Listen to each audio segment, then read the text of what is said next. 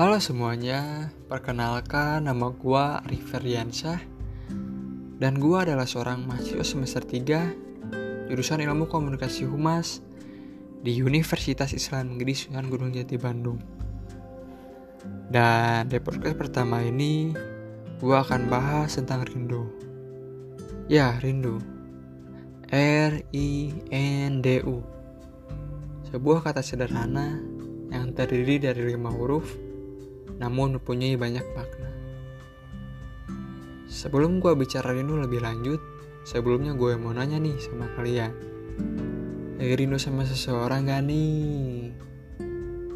Gue rasa dengan adanya pandemi COVID-19 ini, pasti orang-orang yang rindu makin banyak. Berbicara tentang rindu, orang mana sih yang gak pernah rindu sama seseorang? Gue rasa kalau semua orang pasti pernah rindu. Dan menurut gua, rindu itu adalah sebuah rasa yang timbul dari perasaan. Dan gua yakin kalau rasa rindu itu gak sembarang muncul.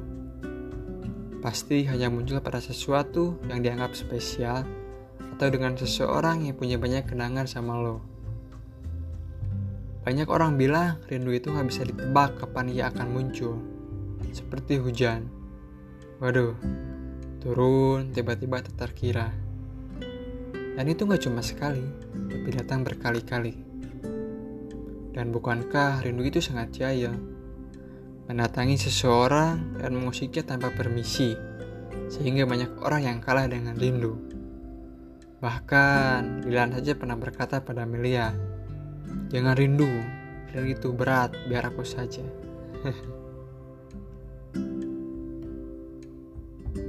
Setiap orang punya pengekspresian tersendiri dalam menyampaikan pesan rindu. Ada yang bilang, kalau rindu ya ketemu. Ada yang bilang, ada gengsi yang membuatku tidak mau berkata rindu. Bahkan ada yang bilang, rindu itu harus dibiarkan menjadi rahasia, bukan untuk disampaikan, hanya untuk dikirimkan lewat doa.